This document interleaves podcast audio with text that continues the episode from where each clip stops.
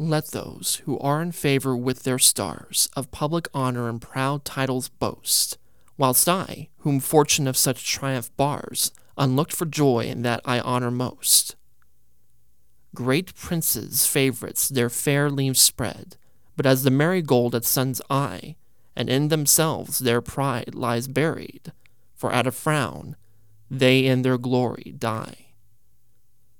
the painful warrior famous for worth, after a thousand victories once foiled, is from the book of honor razed quite,